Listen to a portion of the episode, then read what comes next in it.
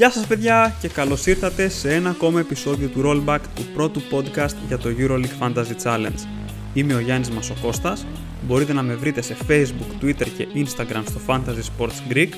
Ηχογραφώ το μεσημέρι της Τρίτης, η πρώτη αγωνιστική έχει περάσει στα βιβλία της ιστορίας, μια πρεμιέρα που συνοδεύτηκε από αρκετές ευχάριστες αλλά και δυσάρεστες εκπλήξεις. Η δεύτερη αγωνιστική του EuroLeague Fantasy ξεκινάει την 5η 13 Οκτωβρίου. Το deadline για την πρώτη μέρα είναι στις 7.59 το βράδυ ώρα Ελλάδας, ένα μόλις λεπτό πριν την έναρξη των παιχνιδιών Ερυθρός Αστέρας Παναθηναϊκός και Μονακό Ανατολού Εφές. Η πρώτη μέρα περιλαμβάνει άλλα δύο παιχνίδια και συγκεκριμένα τα Virtus Bologna Bayern Μονάχου και Barcelona Real Madrid. Όσον αφορά τη δεύτερη μέρα, το deadline είναι λίγο αργότερα στις 8.44 το βράδυ ώρα Ελλάδας, λίγο πριν το τζάμπολ στον αγώνα της Φενέρμπαχτσε με τη Μακάμπι Τελαβίβ. Για την Παρασκευή 14 Οκτωβρίου είναι προγραμματισμένα άλλα 4 παιχνίδια και ειδικότερα τα Ολυμπιακός Ζάλγκυρης Κάουνας, Μπασκόνια Παρτιζάν, Αρμάνι Μιλάνο Άλμπα Βερολίνου και Βαλένθια Βιλερμπάν. Σημειώστε τα deadline και βάλτε υπενθυμίσεις ώστε να προλάβετε να οριστικοποιήσετε τις ομάδες σας έγκαιρα και να μην βρεθείτε προ δυσάρεστων εκπλήξεων. Σε αυτό το σημείο θα ήθελα να σας θυμίσω να μπείτε στο πρωτάθλημα του Fantasy Sports Greek αν δεν το έχετε ήδη κάνει. Ο κωδικός έχει αναρτηθεί στα social media αλλά μπορείτε να τον βρείτε και στην περιγραφή του επεισοδίου. Ήδη περισσότερες από 370 ομάδες συμμετέχουν στο πρωτάθλημα με μερικούς πάρα πολύ δυνατούς managers από την Ελλάδα και το εξωτερικό. Όσο περισσότεροι μαζευτούμε, τόσο το καλύτερο. Σε αυτό το επεισόδιο θα ξεκινήσω με μια ανασκόπηση της πρώτης αγωνιστικής και μετά θα αναφέρω πώς αυτή κύλησε για την ομάδα μου. Στη συνέχεια θα επικαιροποιήσω τη λίστα scouting και θα καλωσορίσουμε τα πρώτα μέλη του κλαμπ του αρνητικού ranking. Μετά θα περάσουμε στις δικές σας ερωτήσεις και στις καλύτερες επιλογές αρχηγών και προπονητή και τέλος θα παρουσιάσω το πλάνο της ομάδας μου για τη δεύτερη αγωνιστική του EuroLeague Fantasy. Στα highlights της πρώτης αγωνιστικής, ο Παναθηναϊκός έβαλε δύσκολα στη Real Madrid, όμως οι Ισπανοί έφυγαν με το διπλό από το ΆΚΑ. Ο Έντι Ταβάριας πρωταγωνίστησε στη νίκη των Μαδριλένων με 71-68, έχοντας 14 πόντους, 6 rebound και 4 τάπες για 22 μονάδες στο σύστημα αξιολόγησης. Ο σέντερ της Real συνέχισε την πάρα πολύ καλή παράδοση που έχει απέναντι στον Παναθηναϊκό. Επίσης, μεταξύ των center μόνο οι Κότσαρ και Hunter ξεπέρασαν την επίδοση των 22 μονάδων στο ranking. Ο Gabriel Deck ήταν επίσης θετικός με 9 πόντους 13 rebound και 6 assist για 15 μονάδες στην αξιολόγηση, όσε συγκέντρωσε και ο Τζάναν Μούσα. Από τον Παναθηναϊκό ξεχώρισε ο Derek Williams με 15 πόντους και 6 κερδισμένα φάουλ για 17 μονάδες στην αξιολόγηση.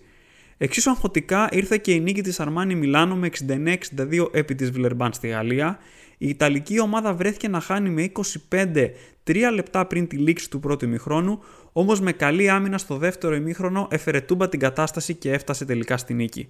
Από την πλευρά των ηγητών, ο Μπίλι Μπάρον τελείωσε τον αγώνα με 18 πόντους, έχοντας 4 στα 4 τρίποντα και 5 assist με αποτέλεσμα να γράψει 22 στην αξιολόγηση, 16 πόντους για 18 μονάδες από τον Νικολομέλη, ενώ για τη Βιλερμπάν ο Νάντο Ντεκολό είχε 18 πόντους, 5 rebound και 4 assist για 6 όμως λάθη και ήταν ο μοναδικός παίκτης της ομάδας του με διψήφια επίδοση στο δίκτυο αξιολόγησης 19 οι μονάδες του Γάλλου Γκάρντ. Η Ζάλγκυρης Κάουνα είχε στα σχοινιά τη Μακάμπι Τελαβίβ για μεγάλο διάστημα του αγώνα, όμως οι Ισραηλινοί πήραν τελικά τη νίκη με 84-83 προς μεγάλη ανακούφιση των ιδιοκτητών του Οντιτ Κάτας, που δεν ήταν και λίγοι. Ο Μπόντζι Κόλσον συστήθηκε με τον καλύτερο τρόπο στο κοινό της EuroLeague, ο Αμερικανός forward τελείωσε τον αγώνα με 16 πόντους, 6 rebound, 4 τάπες και 4 κερδισμένα φάουλ σε 32 λεπτά συμμετοχής, γράφοντας 29 στην αξιολόγηση. Κανένας forward δεν ξεπέρασε αυτή την επίδοση. Επίσης, double-double για τον Lorenzo Brown με 13 πόντους και 11 assist για 20 μονάδες στην αξιολόγηση. Από τις Άλγυρης αυτός που ξεχώρισε ήταν ο Κεβάριους Hayes, ο οποίος είχε 16 πόντους και 9 rebound για 21 στο ranking ενώ διψήφια σκορ επέστρεψαν και οι Λεκάβιτσιους, Evans, Smith και Ντίμσα. Η Μπασκόνια ήταν η νικήτρια στο Ισπανικό ντέρμπι καθώς πέρασε με 81-71 από την έδρα της Βαλένθια. Ο Στίβεν Ίνοκ έμεινε τελευταία στιγμή εκτός, πράγμα που έμελε να ευνοήσει τον Μάικ Κότσαρ. ο Εσθονός Σέντερ αναδείχθηκε σε MVP της αγωνιστικής, καθώς τελείωσε τον αγώνα με τη Βαλένθια έχοντας 21 πόντους, 9 rebound και 4 assist για 31 μονάδες παρακαλώ στην αξιολόγηση, επίδοση που δεν ξεπέρασε κανένας παίκτη στην πρώτη αγωνιστική. Ουσιαστικά ο Κότσαρ έκανε αυτό που περίμεναν από τον Ματ Κοστέλο οι ιδιοκτήτες του, οι οποίοι είδαν τον Αμερικανό να γράφει μείον 1. Από εκεί και πέρα 19 πόντι και 7 rebound και 22 μονάδες στην αξιολόγηση από τον Ρόκας Γκεντράιτης, ενώ ο Ντάριους Τόμψον επιβεβαίωσε τις καλές εμφανίσεις του στο πρωτάθλημα Ισπανίας με 8 πόντους 5 rebound και 11 assist για 19 στην αξιολόγηση. Από τη Βαλένθια ξεχώρισε ο Σέντερ Χασιέλ Ριβιέρο, ο οποίος είχε 14 πόντους και 6 rebound για 17 μονάδες στην αξιολόγηση. Στο τελευταίο παιχνίδι της Πέμπτης, η Φενέρμπαχτσε ξεκίνησε με νίκη την εποχή Δημήτρη Τούδης στην Ευρωλίγκα, επικρατώντας εκτός έδρας της Μπάγερ Μονάχου με 74-62.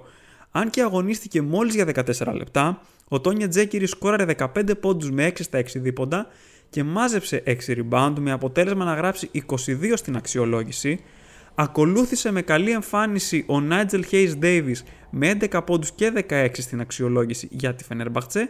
Από την άλλη πλευρά ο Θέλο Χάντερ ήταν καταπληκτικός με 18 πόντους, 8 rebound και 27 στην αξιολόγηση ενώ διψήφιος σκορ έβγαλε και ο Nick Weiler με 12 πόντους και 14 στο ranking. Την Παρασκευή, η πρωταθλήτρια Ευρώπης Ανατολού ΕΦΕΣ ξεκίνησε με νίκη την υπεράσπιση του τίτλου της με ηγέτες τους Will Clyburn και Βασίλια Μίτσιτς, η ομάδα του Εργίνα Ταμάν επικράτησε με 72-59 του Ερυθρού Αστέρα, 19 πόντι για εισάριθμες μονάδες στην αξιολόγηση από τον Αμερικανό Forward, 16 πόντι και 6 assist για τον Σέρβο συμπέκτη του σε ένα παιχνίδι όπου ο Ροντρίγκ Μπομπουά αποκόμισε πρόβλημα τραυματισμού. Για τον Ερυθρό Αστέρα, ο Μπεν Μπέντιλ πραγματοποίησε αξιόλογη εμφάνιση με 13 πόντους και 15 μονάδες στην αξιολόγηση. Η Άλμπα Βερολίνου δεν χαρίσχε στην Παρτιζάν στην επιστροφή των Σέρβων στην Ευρωλίγκα μετά από 8 χρόνια. Ο Λουκ Σίγμα επιβεβαίωσε τον κανόνα που τον θέλει να ξεκινά δυνατά κάθε σεζόν και ο Αμερικανός πραγματοποίησε μία από τις γνωστές all-around εμφανίσεις του, έχοντας 15 πόντους, 6 rebound και 7 assist για 27 μονάδες στην αξιολόγηση. Ωστόσο, απροσδόκητα υψηλό σκορ ήρθε από τον Λουίς Ολίντε, με τον Γερμανό να κάνει double-double με 11 πόντους και 10 rebound για 25 στην αξιολόγηση, Άλλοι τέσσερις παίκτες των Βερολινέζων έβγαλαν διψήφια σκορ, ο Πρότσιντα, ο Τίεμαν, ο Κουμάτζι και ο Μπλατ. Για την Παρτιζάν, ο Ντάντε Έξουμ σκόραρε 22 πόντους για εσάριθμε μονάδες στην αξιολόγηση, ενώ ακολούθησε ο Κέβιν Πάντερ με 13 πόντους, 6 rebound και 21 στο ranking. Μεγάλο διπλό πήρε και η Μονακό, η οποία έφυγε με 83-66 από την έδρα της Virtus Bologna. Ο Mike James ξεκίνησε τη σεζόν από εκεί που σταμάτησε την προηγούμενη, σκοράροντας 26 πόντους και μοιράζοντας 6 assist. Το κοντέρ στο τέλος έγραψε 30 στο σύστημα αξιολόγησης, επίδοση που ξεπέρασε μόνο ο Mike Κότσαρτ της Μπασκόνια, διψήφια σκορ και από τους Brown, Hall και Diallo, την ώρα που από τη Virtus Bologna ξεχώρισε ο Ίφε Λούντμπεργκ με 14 πόντους και 6 assist για 18 στην αξιολόγηση. Τέλος, ο Ολυμπιακός πήρε σπουδαία εκτός έδρας νίκη επί της Μπαρτσελώνα με 80-70, ο Σάσα Βεζένκοφ σκόραρε 20 πόντους και μάζεψε 8 rebound για 20 μονάδες στην αξιολόγηση, όμως ο απροσδόκητος ήρωας ήταν ο Τζόελ Μπολομπόι, ο Αμερικανός ψηλός τελείωσε τον αγώνα με 12 πόντους και 7 rebound για επίσης 20 μονάδες στην αξιολόγηση και αναδείχθηκε στην καλύτερη επιλογή forward από τα μεσαία στρώματα τιμών την πρώτη αγωνιστική. Για την Μπαρτσελώνα, Λαπροβίτολα και Higgins επέστρεψαν χαμηλά διψήφια σκορ στο EuroLeague Fantasy.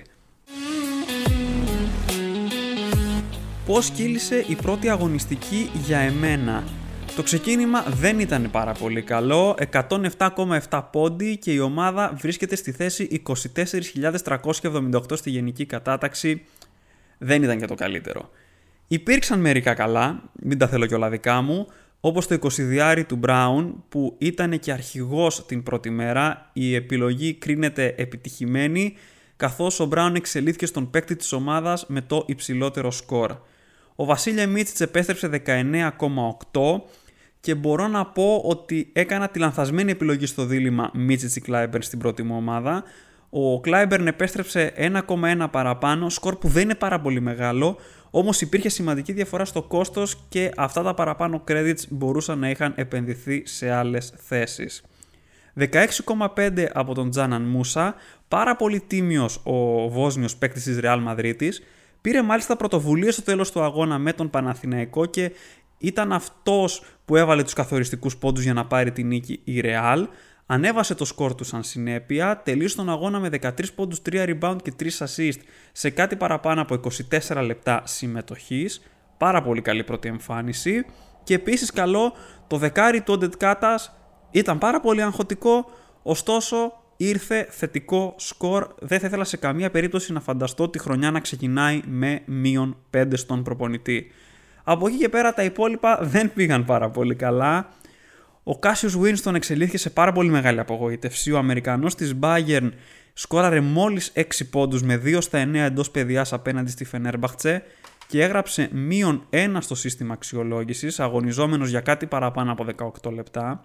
Σε πολύ μεγάλο πρόβλημα εξελίσσεται η απώλεια της αξίας του, καθώς έχασε 0,9 credits μόλις σε ένα παιχνίδι και είναι πάρα πολύ κρίμα για τον Αμερικανό γιατί η εικόνα που είχε στα δύο προηγούμενα επίσημα της Bayern ήταν πάρα πολύ καλή και περίμενα κάτι παραπάνω την πρώτη αγωνιστική. Αρνητικό σκορ επέστρεψε και ο Βάνια Μαρίνκοβιτς, μείον 3,6.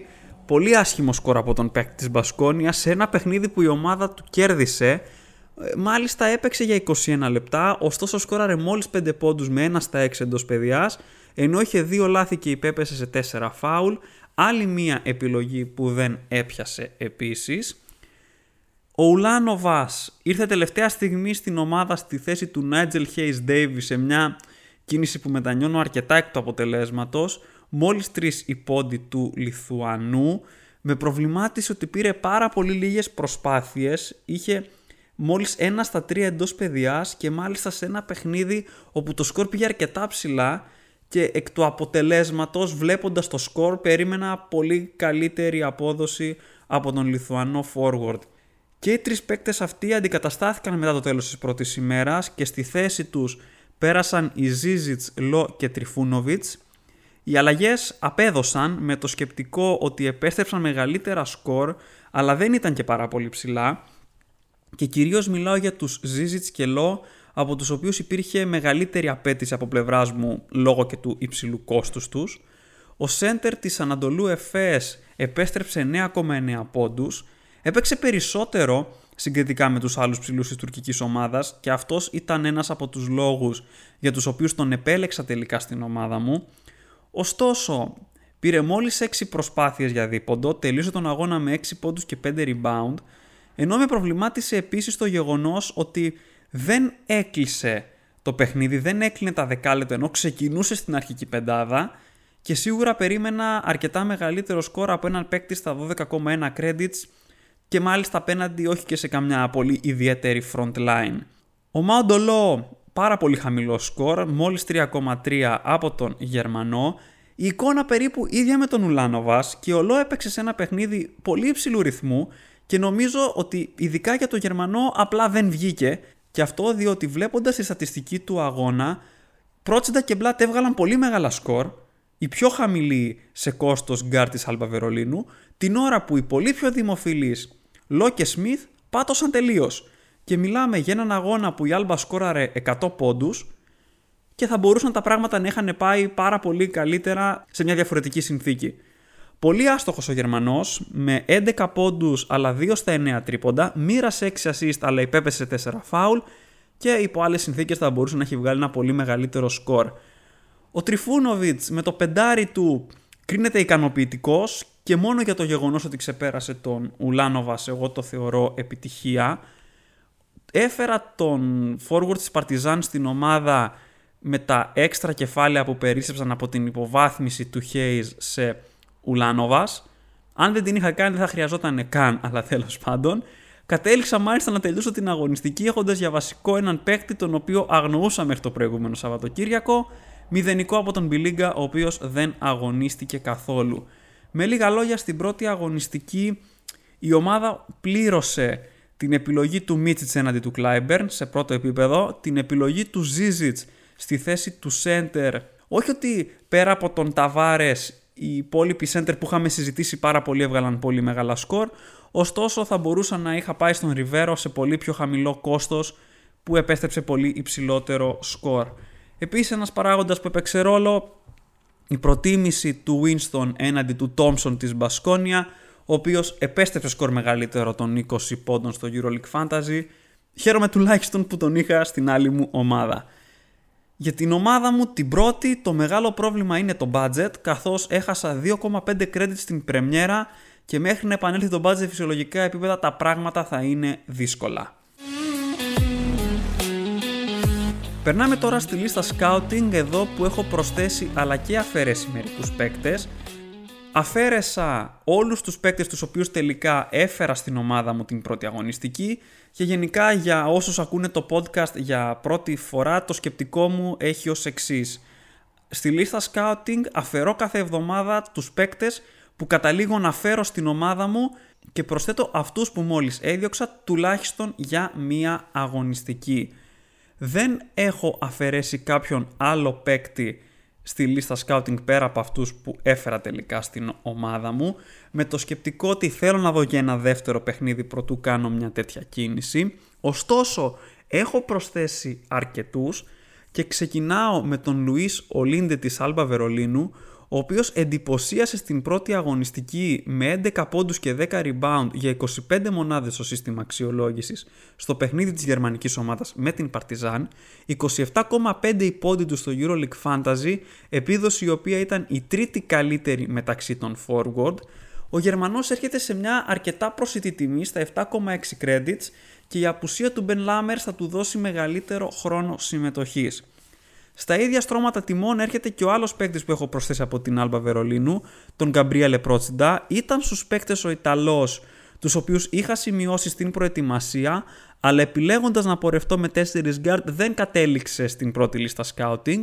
12 πόντους και 13 στο σύστημα αξιολόγησης απέναντι στην Παρτιζάν, καθόλου άσχημα για έναν παίκτη στον ντεμπούτο του στην Ευρωλίγκα, πόσο μάλλον στο EuroLeague Fantasy για έναν παίκτη που κοστολογείται στα 6,7 credits, για όσους είχαμε κακή πρώτη αγωνιστική και έχουμε χάσει σε budget, ίσως περιπτώσεις σαν του Ολίντε και του Πρότσιντα να μας απασχολήσουν. Από την Μπασκόνια πρόσθεσα προφανώς τον Μάικ Κότσαρ, ο MVP της πρώτης αγωνιστικής, έκανε όλα όσα περίμεναν από τον Ματ Κοστέλο οι ιδιοκτήτες του Αμερικανού. 21 πόντι, 9 rebound, 4 assist και 31 στην αξιολόγηση από τον Εστονό, επίδοση που ήταν η καλύτερη της αγωνιστικής, η προσωπική μου εκτίμηση και δίχως να έχω παρακολουθήσει ολόκληρο τον αγώνα πέρα από κάποια στιγμιότυπα, θεωρώ ότι υπήρχε μια δόση συγκυρία στο σκορ του με την έννοια ότι σε μια άλλη μέρα θα μπορούσε αυτό το ψηλό σκορ να έχει έρθει από τον Ματ Κοστέλο. Το σίγουρο όμως είναι ότι η απουσία του Στίβεν Ινόκ, ο οποίος δεν αγωνίστηκε ούτε το Σαββατοκύριακο στο πρωτάθλημα, ο Αμερικανός σέντρ της Μπασκόνια έχει ένα πρόβλημα τραυματισμού στον Αστράγαλο και όλη αυτή η κατάσταση ανοίγει δρόμο και στον Κότσαρ και στον Κοστέλο για τη δεύτερη αγωνιστική, οι οποίοι εξακολουθούν να παρακολουθούνται. Από τον Ερυθρό Αστέρα έχω προσθέσει τον Μπεν Μπέντιλ, ο οποίος είχε πολύ θετική παρουσία στην πρεμιέρα απέναντι σε μια δυνατή frontline όπως είναι αυτή της ΕΦΕΣ, 13 πόντι, 4 rebound και 15 μονάδες στην αξιολόγηση από τον Αφρικανό forward. Τη δεύτερη αγωνιστική ο Ερυθρός Αστέρας υποδέχεται τον Παναθηναϊκό ο οποίος στα επίσημα παιχνίδια του μέχρι στιγμής έχει δείξει μια δυναμία στους ψηλούς. Ο Ντέρικ Williams αντιμετωπίζει πρόβλημα τραυματισμού. Η θέση 4 μένει κενή στον Παναθηναϊκό και νομίζω ότι αξίζει ένα σημάδι στη συγκεκριμένη περίπτωση για όσους μπορούν να το κάνουν. Και ο Μπέντιλ είναι μια πολύ ωραία περίπτωση οικονομικού forward στα 8,6 credits.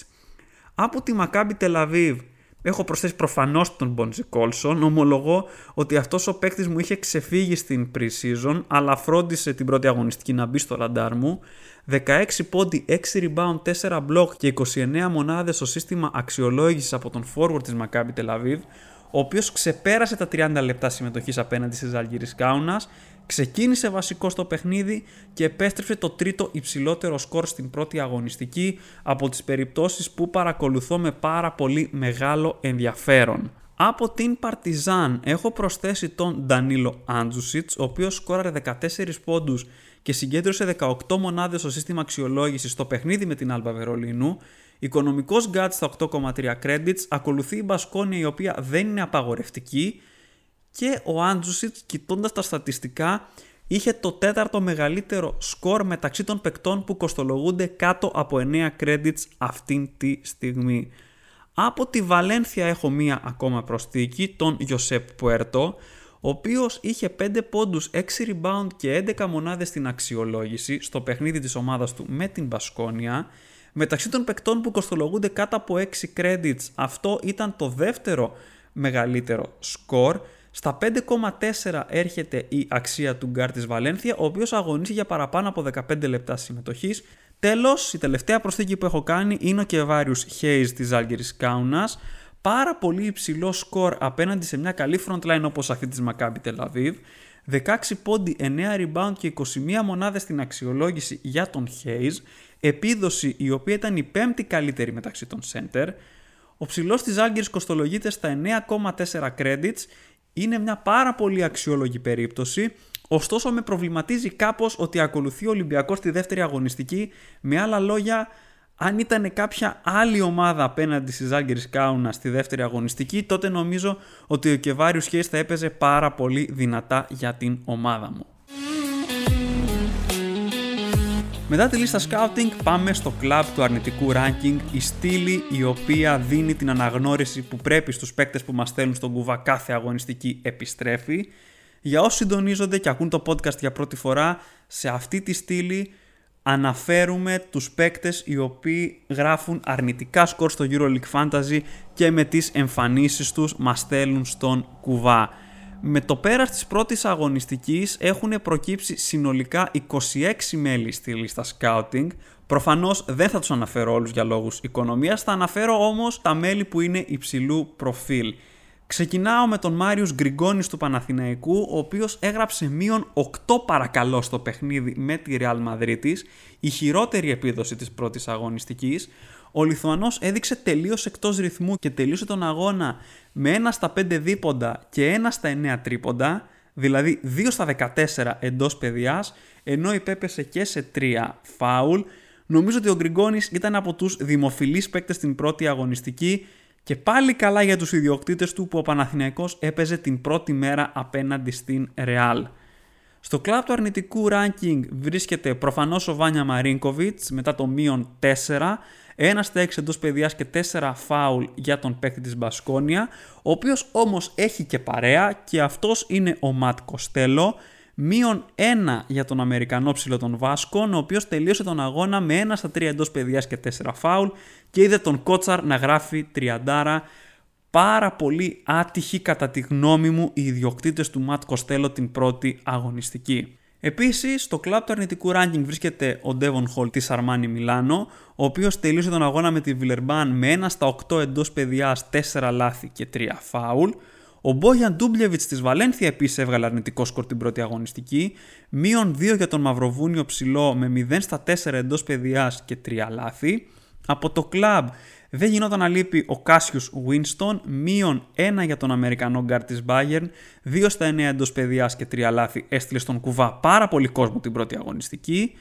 Ο Όγκουστιν Ρούμπιτ Μείον 1 στο παιχνίδι της Bayern Μονάχου με την Φενέρμπαχτσε, 3 λάθη και 3 φάουλ για τον ψηλό των Βαβαρών, προσθήκη που δεν περιμέναμε να δούμε στο κλαμπ του αρνητικού ranking. Εδώ συναντάμε και τον Ιωάννη Παπαπέτρου, ο οποίος στην πρεμιέρα του με τη φανέλα της Παρτιζάν στην Ευρωλίγκα έγραψε μείον 3, έχοντας 0 στα 4 εντός πεδιάς και 1 φάουλ. Καθόλου καλό το ντεμπούτο του Έλληνα forward με τη νέα του ομάδα στην Ευρωλίγκα. Ο Μάρκο Μπελινέλη στο παιχνίδι της Virtus Μπολόνια με τη Μονακό έγραψε μείον 1 στο σύστημα αξιολόγησης με 0 στα 3 τρίποντα και 1 φάουλ, ενώ τρεις σημαντικοί παίκτες προέκυψαν και από το παιχνίδι της Μπαρτσελώνα με τον Ολυμπιακό. Ο Μάικ Τόμπι που είχε μείον 2 έχοντας υποπέσει σε δύο φάουλ στο παιχνίδι, ενώ για τους ερυθρόλευκους μείον ένα από τον Μουσταφά Φάλ, ο σέντερ του Ολυμπιακού είχε δύο λάθη και ένα φάουλ στο διάστημα στο οποίο αγωνίστηκε, μείον τρία από τον Σακίλ Μακίσικ με 0 στα 2 τρίποντα και ένα λάθος για τον Αμερικανό forward. Περνάμε τώρα στις δικές σας ερωτήσεις. Ευχαριστώ πάρα πολύ για άλλη μια φορά που τις στείλατε. Η πρώτη ερώτηση για αυτό το επεισόδιο είναι από τον Νίκο, ο οποίος ρωτάει Έχεις βάλει κάποια ομάδα σημάδι σε συγκεκριμένες θέσεις, για παράδειγμα, αν και πολύ νωρίς ακόμα ο Παναθηναϊκός φαίνεται να δέχεται την περισσότερη ζημιά από το 5. Η αλήθεια είναι ότι είναι πάρα πολύ νωρίς ακόμα για να μιλήσουμε για σημάδεμα, γιατί το δείγμα είναι αρκετά μικρό.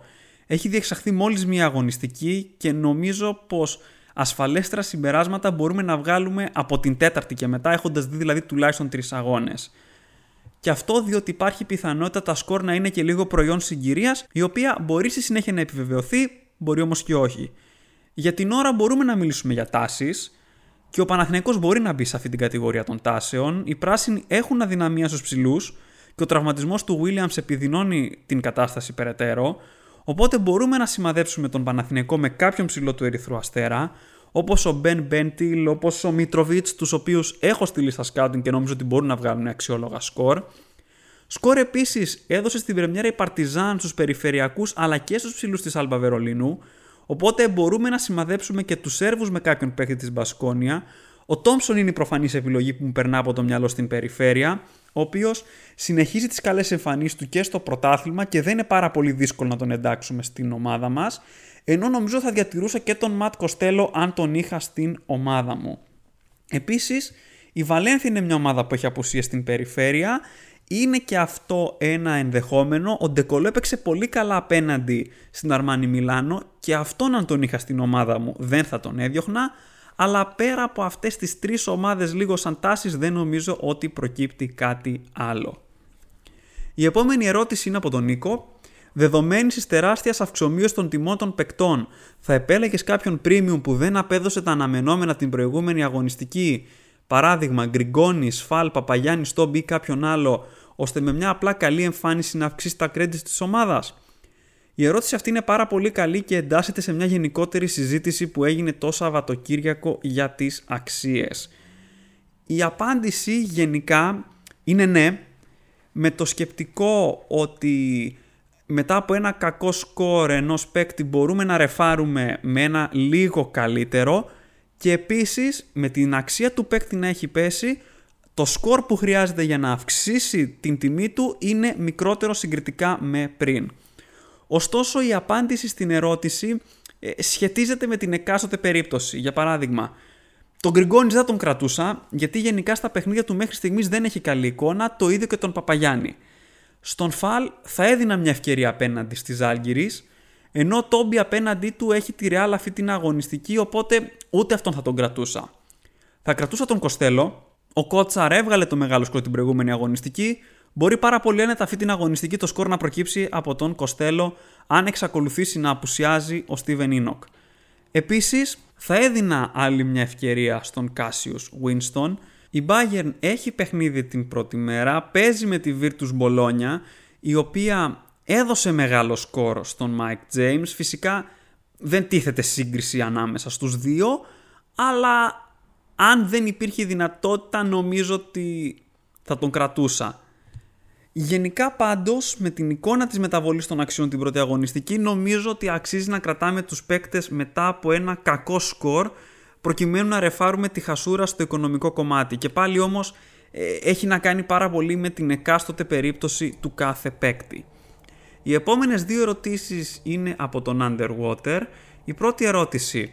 Τι έχει γίνει φέτος με τις αυξομοιώσεις τιμές των παικτών στο περσινό παιχνίδι maximum να έχανες 0,6 credits; Αντίστοιχα τώρα υπήρξαν περιπτώσεις που χάθηκε πάνω από ένα credit. Η πρώτη ερώτηση είναι ένα πολύ μεγάλο μυστήριο αυξομοιώσεις των τιμών των παικτών, περισσότερο διότι ήταν πάρα πολύ απότομες και προς τα πάνω και προς τα κάτω.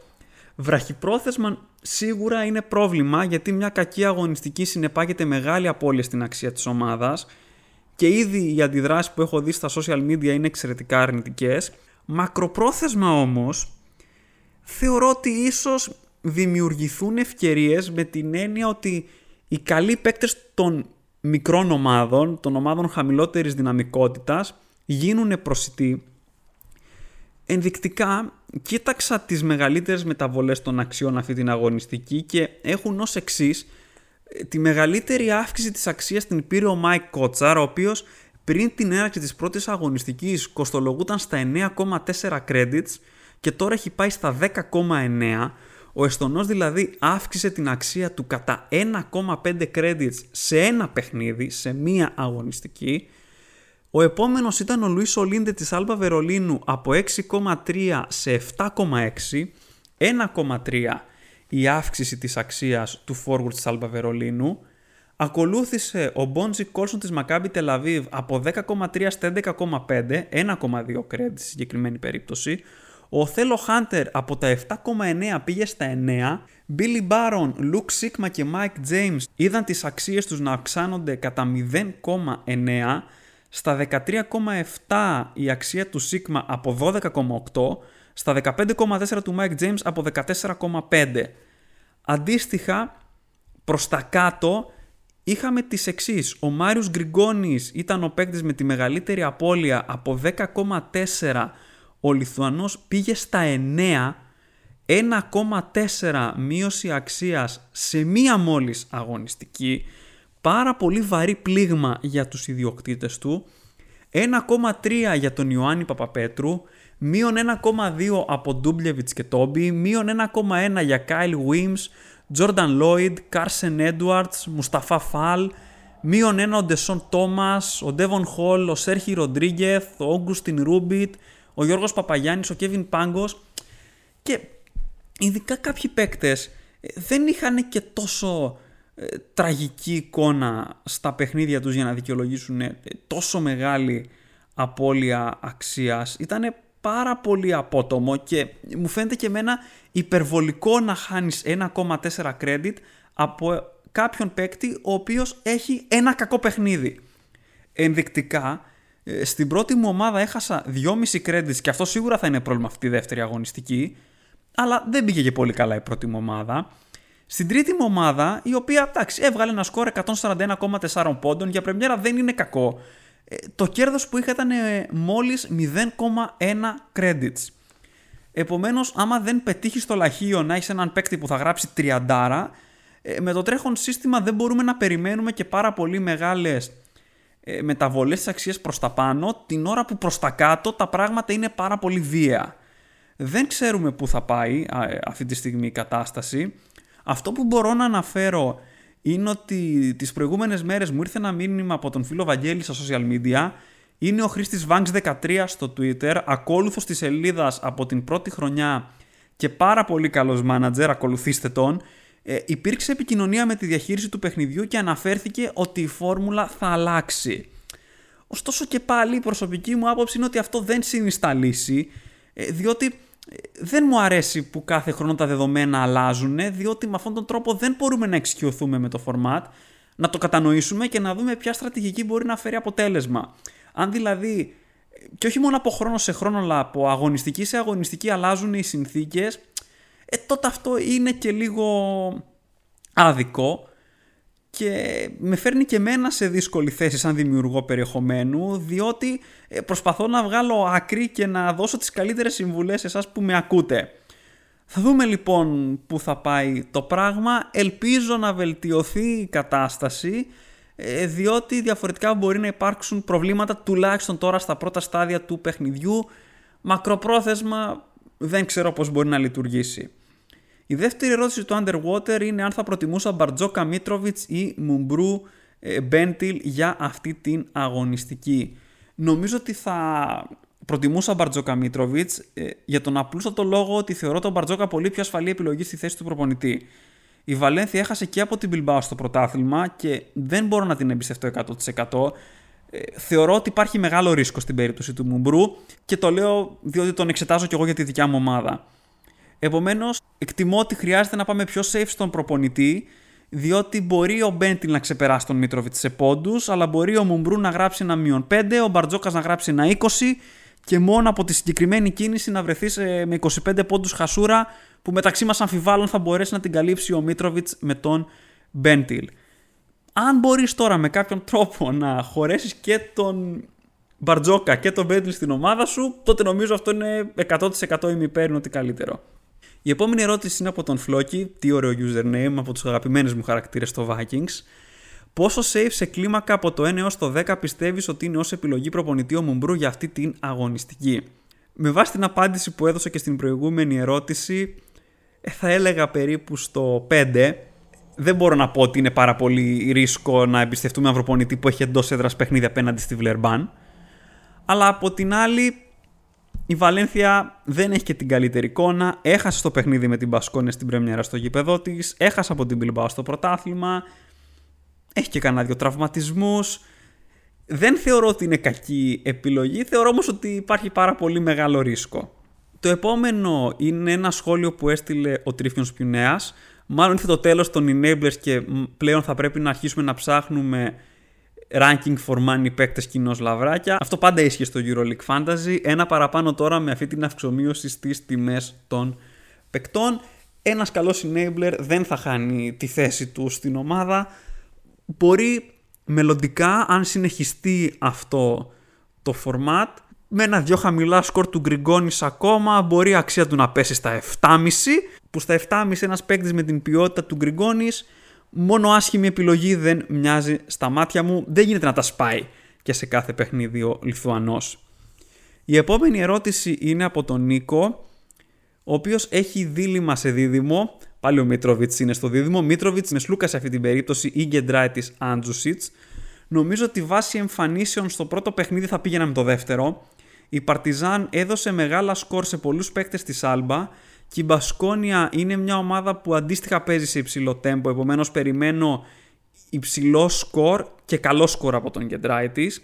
Επίσης το γεγονός αυτό μπορεί να ευνοήσει τον Άντζουσιτς που είναι σουτέρ και μπορεί να επιστρέψει αρκετούς πόντους.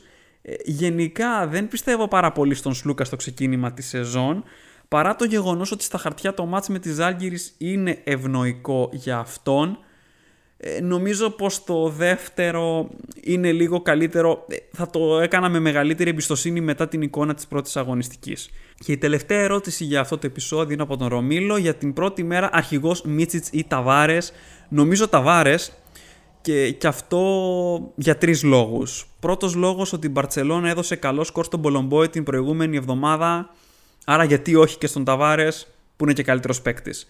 Δεύτερον, ε, στην ΕΦΕΣ το σκορ μπορεί να βγει και από τον Κλάιμπερν, οπότε θεωρώ ότι υπάρχει λίγο μεγαλύτερο ρίσκο με την περίπτωση του Μίτσιτς. Και τρίτον, στον τελικό του Super Cup, όπου Ρεάλ και Μπαρτσελώνα τέθηκαν αντιμέτωπες, ο Ταβάρε έγραψε 24 πόντους με 12 rebound και 5 τάπες για 40 στην αξιολόγηση. Επομένως, νομίζω πως ο center της Ρεάλ είναι πιο safe επιλογή συγκριτικά με τον Σέρβο για την πρώτη μέρα της δεύτερης αγωνιστικής.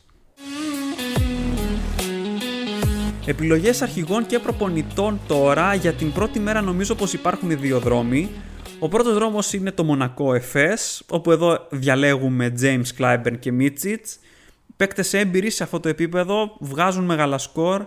Πάγια άποψή μου είναι πως τα μεγάλα μάτς είναι για τους μεγάλους παίκτες και δεν νομίζω ότι αξίζει να πούμε κάτι παραπάνω. Ο James με τον Ομπράντοβιτ στον πάγκο της ομάδας έχει βγάλει ένα σκασμό διψήφια σκορ, ένα σκασμό σκορ μεγαλύτερα των 20 πόντων στο EuroLeague Fantasy. Αν τον έχουμε στην ομάδα μας, του δίνουμε περιβραχιόνιο δίχως δεύτερη σκέψη. Στον Κλάιμπερ και στον Μίτσιτ υπάρχει το ρίσκο. Την προηγούμενη αγωνιστική έβγαλαν παραπλήσια σκορ. Δεν αποκλείεται αυτό να συμβεί ξανά. Ερωτηματικό μεγάλο ε, τι θα γίνει με τον Μπομπουά αν θα ακολουθήσει την αποστολή στο Πριγκιπάτο. Σε αυτή την περίπτωση νομίζω πως ο Μίτσιτς ίσως να έχει ένα μικρό προβάδισμα έναντι του Κλάιμπερν. Ο δεύτερος δρόμος που έχω προειδεάσει από τις ερωτήσεις είναι ο Εντι Ταβάρες.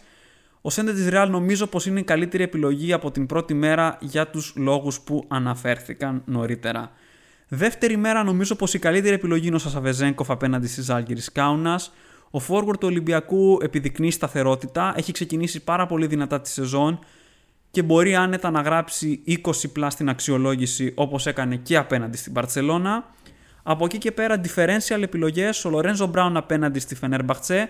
Δεν τρέλαμε με τον αντίπαλο, αλλά ο Γκάρτης Μακάμπι είναι σε καλή κατάσταση. Ο Κόλσον είναι επίσης επιλογή μετά το πάρα πολύ καλό σκορ που έβγαλε στην πρεμιέρα με τις Ζαλγκύρης Κάουνας. Βέβαια είναι δεύτερη μέρα, μεγαλύτερο το ρίσκο. Επίσης να αναφέρω ότι την ώρα της ηχογράφησης εκκρεμεί παιχνίδι της Μακάμπι Τελαβίβ για το πρωτάθλημα, το οποίο αν μπούμε στη διαδικασία και εξετάσουμε τους παίκτες τους χρειάζεται να το τσεκάρουμε. Ο Τόμσον απέναντι στην Παρτιζάν είναι μια πολύ ενδιαφέρουσα περίπτωση differential. Οι Σέρβοι έδωσαν σκορ στους γκάρ της Άλμπα Βερολίνου την προηγούμενη εβδομάδα και στον Μπλατ και στον Πρότσιντα και δεν αποκλείεται να το κάνουν ξανά. Ο Αμερικανός δείχνει ότι αποτελεί τη βασική επιλογή στους γκάρτ για την Μπασκόνια. Έχει επιδείξει σταθερότητα μέχρι στιγμής σε πρωτάθλημα και Ευρωλίγκα και νομίζω ότι μπορούμε να του το δώσουμε. Από εκεί και πέρα δεν νομίζω ότι προς το παρόν προκύπτει κάτι άλλο. Μέχρι να λάβουμε αγωνιστικά νέα θεωρώ πως υπάρχει μεγάλο ρίσκο και είναι ακόμα δεύτερη αγωνιστική αρκετά νωρίς. Στους προπονητές όπως και στους αρχηγούς πάλι νομίζω ότι δεν υπάρχει λόγος να ρισκάρουμε. Η προφανής επιλογή αυτή την αγωνιστική νομίζω ότι είναι ο Μπαρτζόκας απέναντι στι Ζάλγκη Κάουνα. Σίγουρα οι Λιθουανοί είχαν πάρα πολύ καλή εικόνα στο Τελάβιβ και θα μπορούσαν να είχαν πάρει την νίκη. Ωστόσο πιστεύω αρκετά στον Ολυμπιακό. Πιστεύω πως θα κάνει το 2 στα 2 και την πρώτη εντός έδρας νίκη του στην Ευρωλίγκα. Γενικά η δεύτερη αγωνιστική αν και είναι πάρα πολύ νωρίς, είναι πάρα πολύ δύσκολη για τη θέση του προπονητή και αυτό διότι έχουμε δύο ντέρμπι, Μπαρτσελώνα Ρεάλ και Μονακό Εφές που κατ' εμέ είναι προς αποφυγή γιατί μπορούν να γύρουν είτε προς τη μία είτε προς την άλλη πλευρά με πάρα πολύ μεγάλη άνεση, χώριο ότι οι προπονητές είναι αρκετά ακριβοί για το ρίσκο. Και μετά παίζουν οι πιο χαμηλές ομάδες μεταξύ τους. Έχουμε Ερυθρός Αστέρας Παναθηναϊκός, δίνω προβάδισμα στην έδρα, αλλά όχι με μεγάλη σιγουριά. Το Virtus Bologna Bayern και το Fenerbahce Maccabi είναι αρκετά περίεργα παιχνίδια και αυτά μπορούν να γύρουν είτε από τη μία είτε από την άλλη πλευρά. Στη θεωρία το παιχνίδι της Αρμάνι Μιλάνο με την Άλμπα Βερολίνου είναι καλό για να βάλουμε τον Μεσίνα, αλλά τα 8,6 credits μου φαίνονται πολλά και ο Μπαρτζόκας είναι πιο οικονομικός. Εναλλακτικά και με μεγαλύτερο ρίσκο υπάρχουν τα παιχνίδια Βαλένθια Βιλερμπάν και Μπασκόνια Παρτιζάν και στις δύο περιπτώσεις δίνω ελαφρύ προβάδισμα στην έδρα όμως μετά την πρώτη αγωνιστική ίσως είμαι λίγο πιο σίγουρος για τον Πενιαρόγια συγκριτικά με τον Μουμπρού η Μπασκόνια έβγαλε διπλό στη Βαλένθια, η Παρτιζάν έχασε σχετικά εύκολα από την Άλμπα, έχουν και μερικά προβληματάκια τραυματισμών οι Σέρβοι, οπότε ε, δίνω ένα μικρό προβάδισμα στην Μπασκόνια για να βάλω τα πράγματα με τη σειρά Μπαρτζόκας, Μεσίνα, Πενιαρόγια, Μουμπρού, Γιωβάνοβιτς. Κάπως έτσι θα τους έβαζα σε μια σειρά με βάση την προσωπική μου εκτίμηση για αυτή την αγωνιστική. Το πλάνο τώρα για τη δική μου ομάδα αυτή την αγωνιστική, μετά την παταγώδη αποτυχία της πρεμιέρας τα πράγματα είναι αρκετά δύσκολα και αυτό διότι το budget ε, περιορίζει σημαντικά, έχω μόνο 97,5 credits στη διάθεσή μου, τρεις φυσικά οι ανταλλαγές όπως κάθε άλλη φορά. Η αλήθεια είναι ότι έχω επεξεργαστεί διάφορα πλάνα, το σίγουρο είναι ότι θα φέρω το Σάσα Βεζέγκοφ στην ομάδα με κάποιον τρόπο είναι αρκετά πιθανό ε, να κρατήσω τον Cassius Winston, να του δώσω ένα ακόμα παιχνίδι διότι θεωρώ ότι υπάρχουν ε, άλλα προβλήματα που χρειάζεται να αντιμετωπίσω και στα 9,2 credits ε, δεν μου δίνει την ευχέρεια για να κάνω κάτι πάρα πολύ καλύτερο. Υπάρχει ένα δίλημα το οποίο αφορά τους guard διότι για να φέρω τον Βεζέγκο θα χρειαστεί να θυσιάσω κάποιον εκ των Brown, Λο και Μίτσιτς.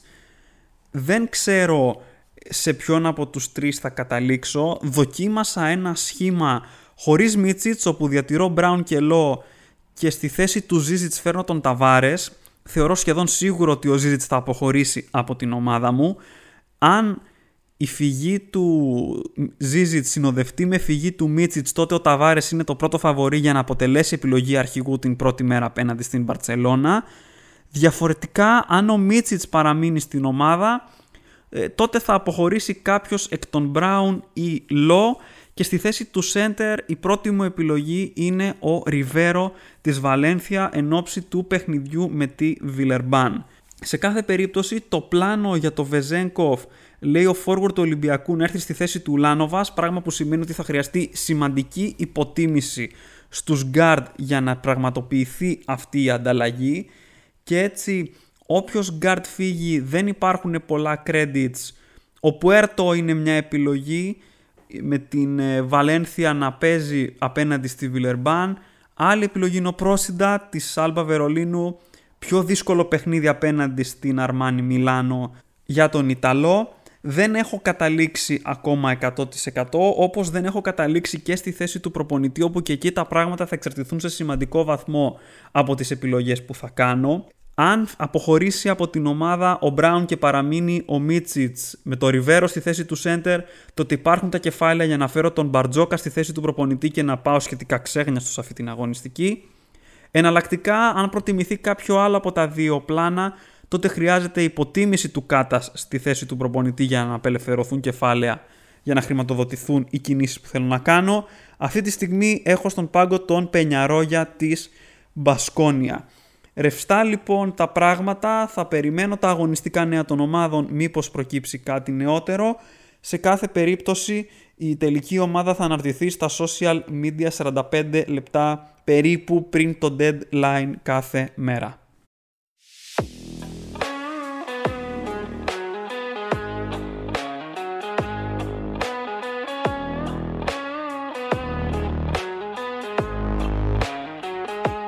Αυτό ήταν λοιπόν το επεισόδιο. Ευχαριστώ πολύ που αφιερώσατε χρόνο για να το ακούσετε. Ελπίζω να σας άρεσε.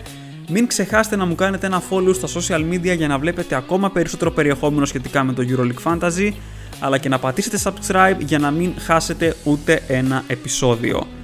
Επίσης, αν σας αρέσει το περιεχόμενο που δημιουργώ και θέλετε να με στηρίξετε, τσεκάρτε το προφίλ μου στο Patreon στο www.patreon.com κάθετος Fantasy Sports Greek στο κόστος ενός καφέ του μήνα μπορείτε να ενισχύσετε την προσπάθειά μου και να με βοηθήσετε να παράγω ακόμα καλύτερο περιεχόμενο. Ακόμα το πρωτάθλημα για τη σεζόν 2022-2023 είναι ανοιχτό, δεν υπάρχει κανένας περιορισμός στον αριθμό των ομάδων που μπορείτε να δηλώσετε και σας περιμένω να μπείτε στην παρέα μας. Θα βρείτε τον κωδικό στην περιγραφή του επεισοδίου αλλά και στα social media. Καλή επιτυχία σε όλες και όλους στη δεύτερη αγωνιστική. Μακάρι να δούμε ψηλά σκορ παντού και να ξεχάσουμε όσοι είχαμε κακή πρεμιέρα. Εγώ θα επιστρέψω πλέον με νέο επεισόδιο την Κυριακή ή τη Δευτέρα εν ώψη της πρώτης διαβολοβδομάδας της σεζόν για την τρίτη και την τέταρτη αγωνιστική δηλαδή του EuroLeague Fantasy. Μέχρι τότε να είστε όλες και όλοι καλά. Τα λέμε!